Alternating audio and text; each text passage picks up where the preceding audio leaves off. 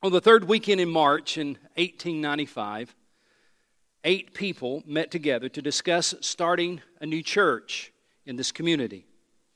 Now, you don't know these people. You might recognize a last name or so.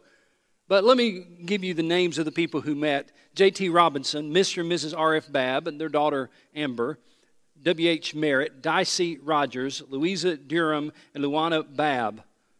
These eight people had a heart's desire to see a church planted in this community. And so 123 years ago, they came together to talk about that possibility. And, and that day when they met, they met with a man named Dwight Isidore Spearman. Remember that name, Dwight Isidore Spearman. He was uh, a preacher, an itinerant preacher, which meant that he traveled from church to church to church. In that day, there was rarely a, a, pastor who had one church. They had usually many churches. And so he was one of those pastors, and he came to advise them, to give those eight people some guidance as they thought about, talked about, prayed about starting a church, planting a church here in this community. Well, they decided that day to form a church, and not only did they decide that day to form a church, they decided to come back that night and have their first worship service. And when they came that first night, and at the end of the service, 30 people came forward. The eight already grew to 30. 30 people came forward to place themselves under the watch care of this newly formed church. That's what we would call in today's term their launch Sunday. Their launch Sunday for this new church was March the 18th, 1895. What is today's date, by the way? March the 18th, 2018. And so, exactly 123 years ago today, those eight people met to plant this church. Or I should say, maybe they did. The reason I say maybe is because the original church records were destroyed in a house fire in 1926. So our records are from 26 on. Uh, everything before 1926 was destroyed in a house fire. So the date that the church was started is a little uncertain. Some say March the 18th. 1895, and that's the date I've used for many years as I've taught Discover Mount Airy. Put up a picture. Our church was started March 18th, 1895. And then I had the foolishness to look at a calendar. You can look at anything in today's time on Google. And so I pulled up an 1895 calendar, and March the 18th is on a Monday. So I thought, ah. So I did a little more digging and found out that some people say the church was actually started on March the 16th. 1895, which is on a Saturday. You say, well, that still doesn't make sense. Well, in that day, they held services on Saturday or Sunday. It was basically when could the traveling preacher come by? It was, he usually came by either on Saturday or Sunday. So, more than likely, we would probably say now that our launch date was March the 16th, 1895. Doesn't really matter. Here's what I want you to understand 123 years ago this, this weekend, we can say it that way.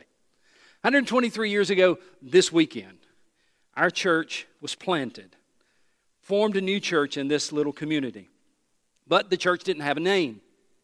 So some people to say, well, we got to figure out what the name is. And, and again, there's a little disagreement because we don't have the original church records about who named it and how they came about that name, but we know why they named it. Do you know why Mount Airy is called Mount Airy?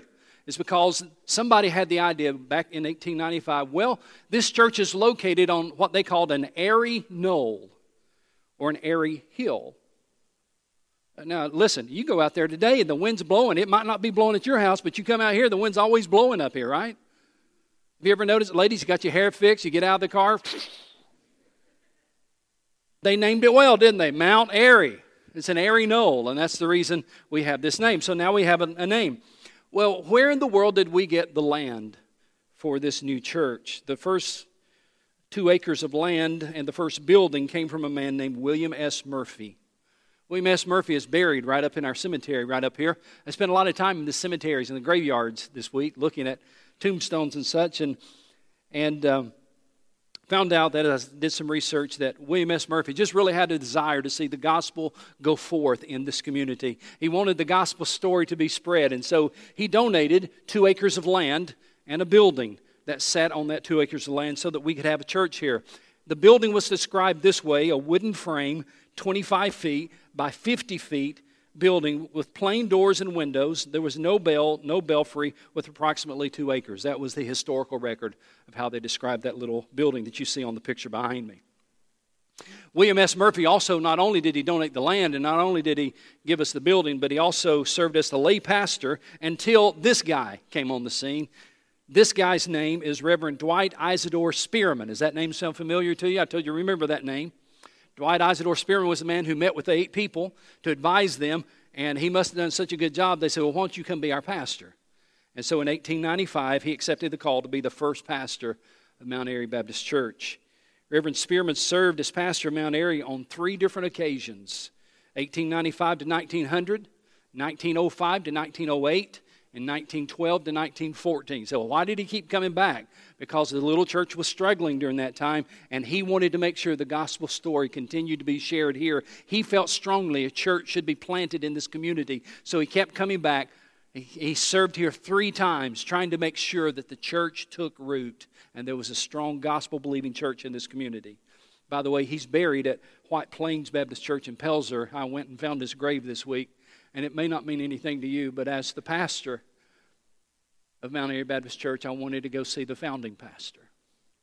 And I stood at his grave and I said, Thank you, sir, for the sacrifice that you made, for your commitment to our community, and for making sure the gospel story continues to be shared in this community. Thank you. Been interesting to me as I dug into our history to find out from the beginning, Mount Airy has always had a close relationship with the schools in our community. In January of 1896, when our little church was only one year old, Cedar Wreath School, right down the road, burned down to the ground that year. And though our church was only one year old, this newly formed church opened its doors to the school because they didn't have a place to meet. Their schoolhouse burned down. So we opened the doors of our little white building. We said, You can have school here. Not only did we do that, in fact, the church decided to build a new building for the church and give the old building to the school. And this church was only two years old. And we decided, let's give our building away. We'll build a new building, a new church, and we'll give the school our building. And so on the third Sunday of June 1898, this little church by that time had grown to 56 people, and, and they gave away their first building to the school. By the way, they were meeting three services a month by then, had 56 people and three services a month. Uh, on, on Sunday or Saturday. Now, during this time, something interesting happened. There was a young man who grew up in this little church that had been planted, and he kept hearing the gospel, and he kept hearing the gospel, and he got saved here in that little uh, frame church building. Not only did he get saved here, he was baptized here, and in 1914, he began to feel the call of God on his life as a young man. His name was R.F. Jones. And R.F. Jones, in April of 1914, surrendered his life to the gospel ministry, and, and he became our first pastor called out of this church. He, we licensed him to preach. That church, Mount Airy, licensed him to preach. He was the first pastor called out from Mount Airy. Well, guess what? Dwight I. Spearman, he retired in 1914. Guess who they called as their next pastor? This guy. R.F. Jones became their pastor. The church ordained him, and he served here until 1917. Now, he's kind of my hero as I've dug into this, and there's a reason for that. He was a student during this. Whoa. Just see if you're awake. R.F. Jones was a student during this time, a, a Bible college kind of a student as he was trying to train for the ministry, a young man training for the ministry. And he was a student at, at Six Mile Academy. Anybody know where Six Mile is? Well, he, that's where he went to school, was Six Mile Academy.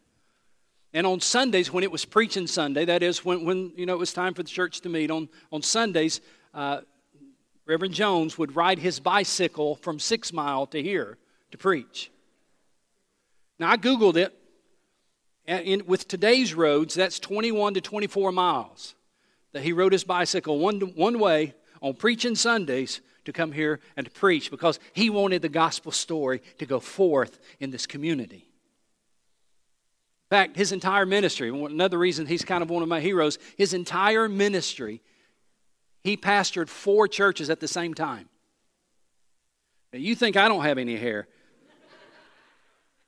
I'd pull out my hair if I was pastoring four churches at one time. But again, that was the day of his itinerant ministry, so each Sunday he went to a different church. Each Sunday he went to a different church, and Mount Airy was part of his circuit. And when it was his turn, on Saturday or Sunday, at least twice a month, he would come here and riding his bicycle from Six Mile and to preach here. For 24 years, he did that. And, and I looked at this picture that you see here again, this, this old church. I've watched uh, or I've looked at this picture. We use it in Discover Mount Airy. I've used it for a couple of years now, and I never could figure out why there's a bicycle in the picture until I started doing the history. That's his bicycle in the left corner. That's dinner on the grounds, by the way. All you see all those baskets on the front. And I look at that picture and I think, especially when I see that bicycle in the corner, I think, we wanted to make sure gospel story continued in this community.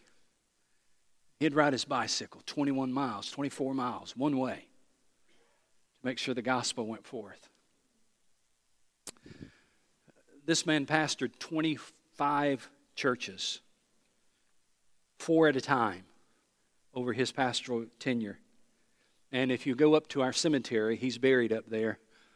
There's his tombstone. And if you look on the other side, you'll see 25 different churches on the other side of the tombstone. Go ahead and flip the picture. You'll see 25 churches listed who gave money for that tombstone because they wanted to show their appreciation for that preacher who would ride his bicycle come tell them the gospel message. Might interest you to know that even in the early days and years back, we sent out missionaries from our church. The first missionary we ever sent out from our church was a lady, and I don't have a picture of her. I wish I did. Don't know a whole lot about her, except I know her name was Mabel Loveland. Mabel Loveland grew up in this church. She was heavily involved in the women, what was called the Women's Missionary Society. And as she was involved in that, she got a heart for the world. She wanted to take the gospel somewhere else in the world, not in North America, but overseas somewhere. And so it, she went to the Foreign Mission Board, what was called the Southern Baptist Foreign Mission Board, and applied as a foreign missionary and was turned down. Don't know why. Maybe they just didn't have the funds to send her, but she did not let that deter her. She joined an independent missionary society, and then she left and went off somewhere across the seas, and we don't know where, to serve as a missionary. The very first missionary to come out of this church family. Last one, two or, th- two or three things I want to tell you is that might interest you to know. It was not until December the 3rd, 1950, that Mount Airy became a full time church. You know what I mean by full time church? I mean, they met every Sunday until that time, they were meeting once or twice, maybe three times a month on a Sunday or a Saturday. But in 1950, not that long ago, really, in 1950, they became a full time church, meeting week after week to make sure the gospel went forth. And then as I studied the history of our church, I loved, I loved the kingdom mindset of our church family. Even through the years, our church family has had a kingdom mindset. Did you know that we helped to plant and start Slabtown Baptist Church right down the road? Some of you may have been part of that because some of our men, it was in 1980, and some of our men went and helped build that building. And our ladies uh, in our WMU, they helped fund the nursery and, and, and give everything that was needed to furnish the nursery. And we, in, in addition to that, on three different occasions, we gave money to Slabtown Baptist Church to help them financially during this time as they were starting out as a new church. In fact, in 1983, I believe it was, and yes, in 1983, we took up a special offering to help pay off their debt. The goal was to get $4 for every member. We had 400 members back then, and we met our goal, and we gave Slabtown Baptist Church $1,600 out of our budget to pay their debt. Now, the thing that's so interesting about that, you know what was happening here during that time? That was the same time we were trying to build this building. Now, I want you to see the kingdom mindset here. While we were raising money to build this building, we were helping another sister church down the road to build their building and to pay off their debt. Our church has had a kingdom mindset for many, many years. During that same time, we also built a church in Rio de Janeiro because we have a heart for, to take the gospel to other parts of the world. We helped a couple from our church help start other church, another church in uh, Summit Heights Baptist Church. I mean, the story just keeps going on and on and on. But here's my point in telling you all of those stories. It's easy to forget that the church we have today was handed to us by previous generations. It's easy for us to forget that. Eight men who had a dream of a new church and that the gospel story would go forth. Or eight people, not eight men, but eight people who had a dream that the gospel story would go forth. They handed this church to us. A man who gave us the first two acres and a, our first building, he handed this church to us the men of God who pastored multiple churches at the same time because they wanted the gospel story to go forth in this community. And some even rode a bicycle 20 some miles. They're handing us this church. We've been given this church by a previous generation. And those hundreds of other nameless people who we will never know, but who sacrificed and generously gave and worked so that the gospel story could continue here for 123 years. And one day, one day we're going to hand this church to another generation. It's just been heavy on my heart this week as I have walked through the graveyards and as I have stood at the grave markers of previous people in this church, men who led this church, like R.F. Jones and Dwight I. Spearman. As I've stood there, it's been heavy on my heart. We're going to one day hand it off to another generation. And what kind of stories will they tell about us in the years to come? I don't know about you, but if the Lord doesn't come back, and I think he, he may very well, but if the Lord doesn't come back, 123 years from now, I want them to talk about this time frame and say something happened there that only God could do. That this church had such an amazing ministry, and it wasn't because of who the pastor was, but it was because of what God did in and through those people. Wouldn't you like that to be the story? You see, we're writing the story right now. Now, as I was reading the story of Mount Airy and what happened 123 years ago this weekend, I read another church history. Uh, it's written by a man named Luke. You may have read his history. It's in the book of Acts. Would you open God's Word to the book of Acts? And really, Acts is a, a, a church history, if you will. Luke wrote the history or the story of the New Testament church. And he tells us the incredible story of that first church. And as Luke tells us this story of that first church, he does something very interesting throughout his book, throughout his history that he writes. Time and time again, he pauses in the midst of the story to tell us how the church is doing. In fact, I counted it up. He nine or ten times, depending on how you count the verses, nine or ten times as he writes and tells us the story, the history of the first church. He pauses nine or ten different times in his story to tell us kind of this is how the church is doing at the moment. This is the condition of the church. One of those is found in Acts chapter 9, verse 31. Acts chapter 9, verse 31. If you don't have a Bible, it's on the screen, but here's what it says. Then the church throughout Judea, Galilee, and Samaria enjoyed a time of peace. It was strengthened and encouraged by the Spirit, by the Holy Spirit, and it grew in numbers, living in the fear of the Lord. what I want to do today is just simply unpack that verse for you. I just phrase by phrase, I want to go through it because I think there is a, a template here for you and I if we'll understand what Luke is telling us about the history of this church. First of all, notice he talks about the church. The church.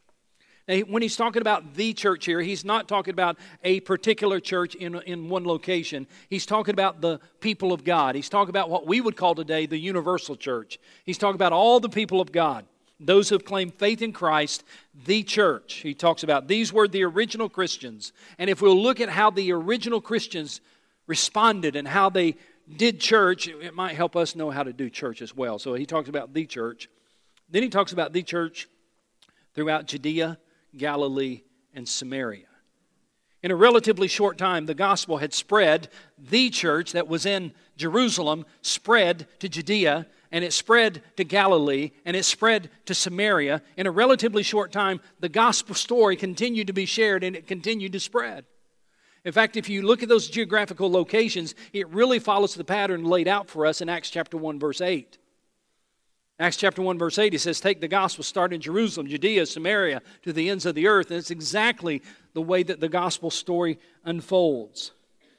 Now, look at the Bible again as we just go verse by or verse phrase by phrase through this verse. It says that this church that where the gospel story had spread to Judea, Samaria, and Samaria, It said it also enjoyed a time of peace.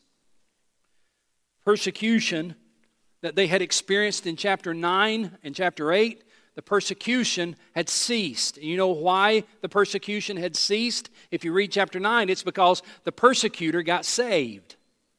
Saul was the persecutor of the church in Acts chapter 8 and, and, and, Acts chapter 9, and, and he, has, he is intent on stopping the gospel story. He is intent on silencing Christians. He does not want the gospel story to go forward. But guess what? God in His sovereignty, God in His providence, God inter, uh, uh, what's the word I'm looking for? He, what did you say? Inter, thank you. God intervenes. I don't know why it was not there. God intervenes, and all of a sudden, the persecutor of Christians becomes a Christian. The wolf becomes a sheep. He becomes one of them. And so, guess what's happening now to the gospel story? The man who wanted to stop the gospel story, now the gospel story continues to go forward. And now it's not just in Jerusalem and Judea and Samaria, but now this man is going to take the gospel to the ends of the earth. I mean, God is amazing. So the gospel story continued to spread. It was a time of peace for the church because the persecutor had gotten saved. They grew spiritually and numerically during this time. And so as I read that, as I looked at that, I thought, how can we make sure that happens in our life? How can we be sure that this kind of thing that happened in the first New Testament church is happening in our church? So I want to give you two things today that I, I saw in this text to make sure that the gospel story continues to spread where we live. We know as we look at the text that it spread in Jerusalem and it spread in Judea and it spread in Samaria and it spread to the ends of the earth. But how can we make sure it spreads where we live? Well, there's two things. I think this is a template for us, two things for our church and for you and me. First of all, we need an upward focus. If it's going to continue, if the gospel story is going to move forward, we need an upward focus. Would you say that phrase with me? We need a what? Let me tell you why we need an upward focus. Look at, look at your pastor. I'll tell you why we need an upward focus. Because the work God has called us to do is a work only He can do. And if we try to do this work on our own, if we try to do this in our own strength, with our own ideas and our own dedication, eventually all of that gives out. Eventually, all of that runs dry. Eventually, all of that will end. You can begin with great excitement, but if there's not an upward focus, you will end with deadness. And so, let me show you the upward focus of this first New Testament church. It says in the text, you might want to underline it, that this church was strengthened and encouraged by the Holy Spirit. In other words, what the writer, what Luke is telling us, there was more than human forces at work in this church.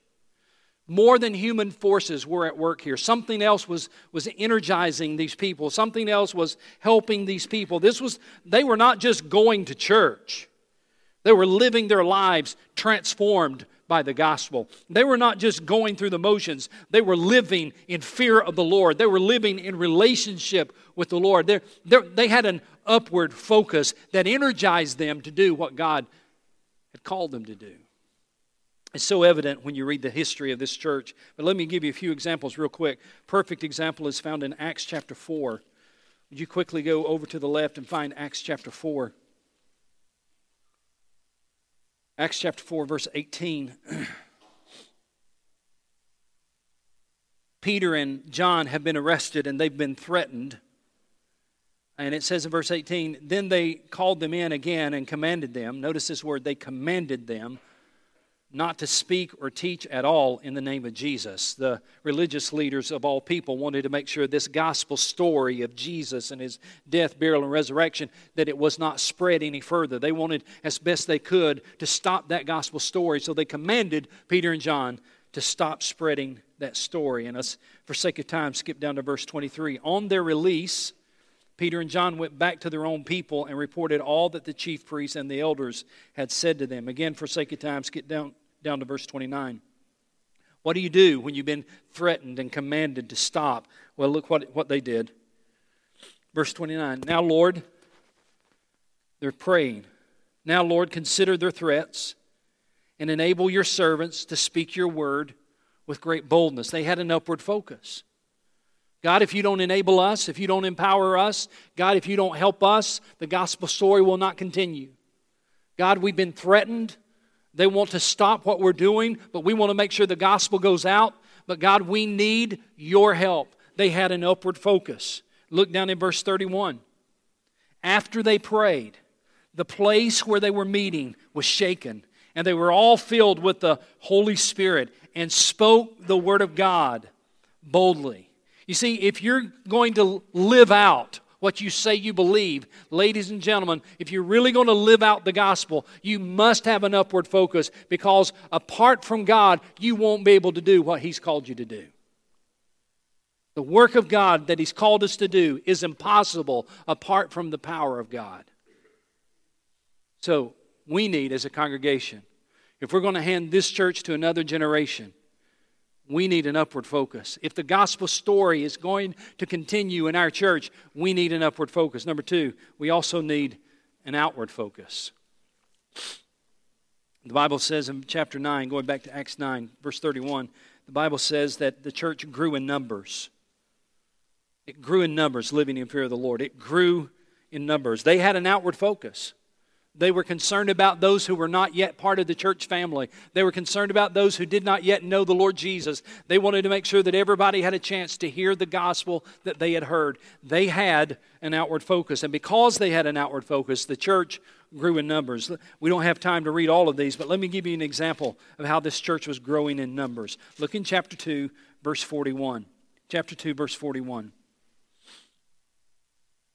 Those who accepted this message were baptized at about how many? How many?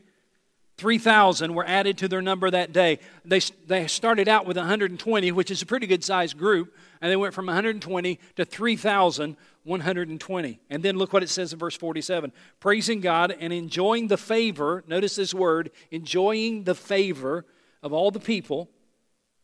And the Lord, they didn't do this, the Lord did this. The Lord added to their number daily those who were being saved. We don't know how many, it just says he kept adding to their church because they had this outward focus. They kept sharing the gospel and God kept honoring what they were doing. Look at chapter 4, verse 33. With great power, the apostles continued to testify to the resurrection of the Lord Jesus, and much grace was, all them, was on them all. With great power, they continued to have this outward focus. This upward focus and an outward focus. Chapter 5, verse 14. Nevertheless, more and more men and women believed in the Lord and were added to their number. And then finally, chapter 5, there's many more we could look at, but for sake of time, let's look at one more. Chapter 5, verse 41. The apostles left the Sanhedrin rejoicing because they'd been counted worthy of suffering disgrace for the name. And day after day, in the temple courts and from house to house, they never stopped teaching and proclaiming the good news that Jesus is the Christ. Don't you just love that outward focus? They never stopped. Day after day, they continued to tell others about Jesus Christ. And God continued, it says again and again, and God continued to add to their number daily those who are being saved. I, I was thinking about this yesterday as I was cutting grass. I, have told you before, I do a lot of my best meditating mowing the yard. It's just, I'm, I'm trying to meet with the Lord at other times too, but there's just something about when it's me and my lawnmower and the Lord. We just kind of hang out together. And as I was mowing the yard yesterday and thinking about a lot of this stuff, how the church sharing the gospel, the gospel story continued to go out, and the Lord continued to give favor, and the Lord continued to add daily, this thought came to my mind. And I thought about it, and I thought about it, and I thought about it. And the thought that he placed in my mind was this you experience the favor of God when you focus on doing the will of God. You really do, don't you? You experience the favor of God when you focus on doing the will of God. That's the only way you explain the first New Testament church. When you start reading their history, the, the, the, book called the book of Acts, when you start reading their history, the favor of God was all over them. Why was the favor of God so strong on them? It's because they were seeking to do the will of God. They had this upward focus and this outward focus that would not be denied. So I've got a challenge for you today. This is the first of a three part series, and the series is simply called The Gospel story continues. Got a challenge for you today. This year, I'm going to challenge you throughout this year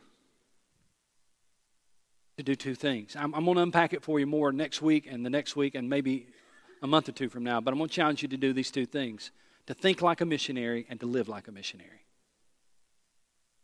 What would happen if we did that? Think for a moment. What would happen if you did that?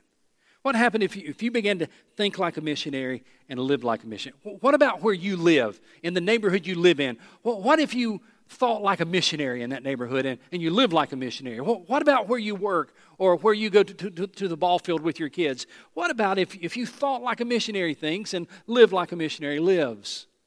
Again, I'm going to unpack that for you more next week, but just think of the impact it would have if, if, if all of us just kind of said, That's what I'm going to do. I mean, it's, it's so simple I could do that. I'm going to think like a missionary. I'm going to live like a missionary. Now, now, everybody look here. Everybody look here. I want to ask you a question. If we had a missionary that we sent off to Boston or to Cleveland or to Thailand or wherever, if we had a missionary that we sent off and they never shared the gospel, they never told anybody about Jesus, and they didn't seem to be very concerned about the people in their neighborhood. They didn't seem to be very concerned about people that they connect with.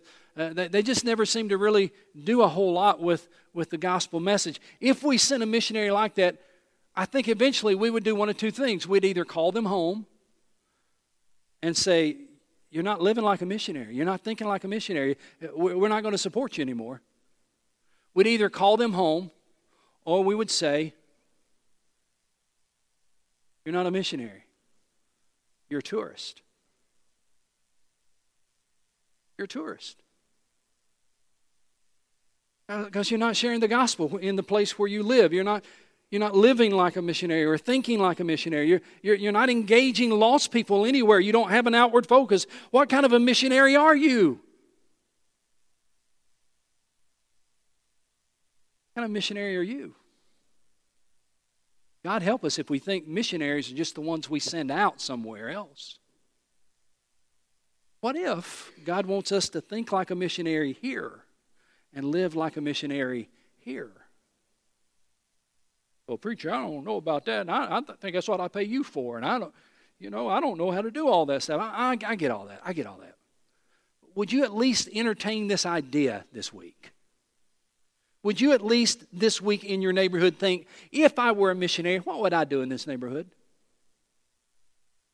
When you go to your office, when you go to the ball field, when you go to school, if I were a missionary, how, what would I do here? What if you started thinking like a missionary and living like a missionary? I want to show you this last picture. It's that, that picture of the old church. I just love this picture. I want you to look at this picture from the early days, the first days of our church. I don't want you to look at me. I want you to look at the picture because there's something I want you to, to hear me say, but I don't want you to be focused on me. I want you to be focused on the picture. So, everybody, eyes toward the picture. Now, let me tell you something as you look at that picture. God changes his workman, but his work goes on. None of those people are alive today. That pastor his, who rode his bicycle, he's buried right up here. God changes his workmen, but his work goes on. We are privileged to be part of what God began in this community in 1895. We are privileged to be a part of what God has done in this community for 123 years. God changes his workmen, but his work goes on. The gospel story has to continue. Because for 123 years, the gospel story is continued right here. So I'm going to ask you, and I'm going to push you, and I'm going to challenge you. I'm just going to ahead and warn you right now. I'm going to push you and challenge you perhaps in a way I haven't done in a long time. And I'm going to unpack it for you in days and weeks to come. But I want us to do two simple things to think like a missionary and live like a missionary because my heart's desire is that, gospel, is that the gospel story continues to go forward from this place. Because the workmen move off the scene, but the work continues. Amen? Let's pray about that.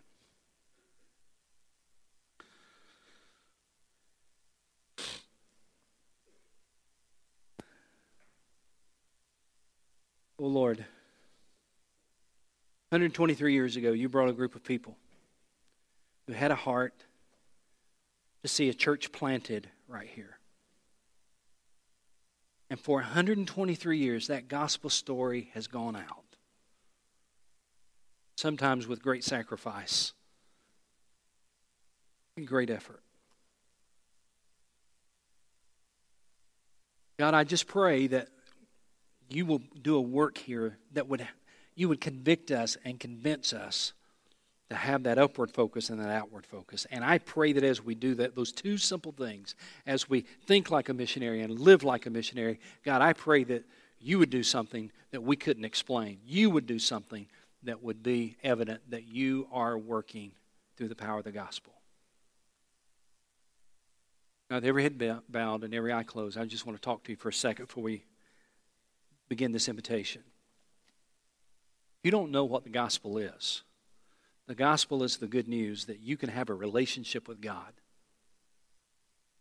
You can have all of your sins forgiven, you can have a relationship with God, and you can go to heaven one day when you die. But it's not because of how good you are, it's because of Jesus Christ, his death on the cross for your sins.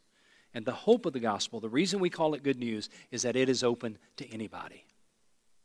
It's an opportunity for everyone. So if you would like to receive Christ as your Savior today, I want to invite you to come and do that. You say, How do I do that? Well, you just walk down to where I am, and I, I, without embarrassing you, we'll kneel down here and I'll pray with you and help you pray and receive Christ as your Savior.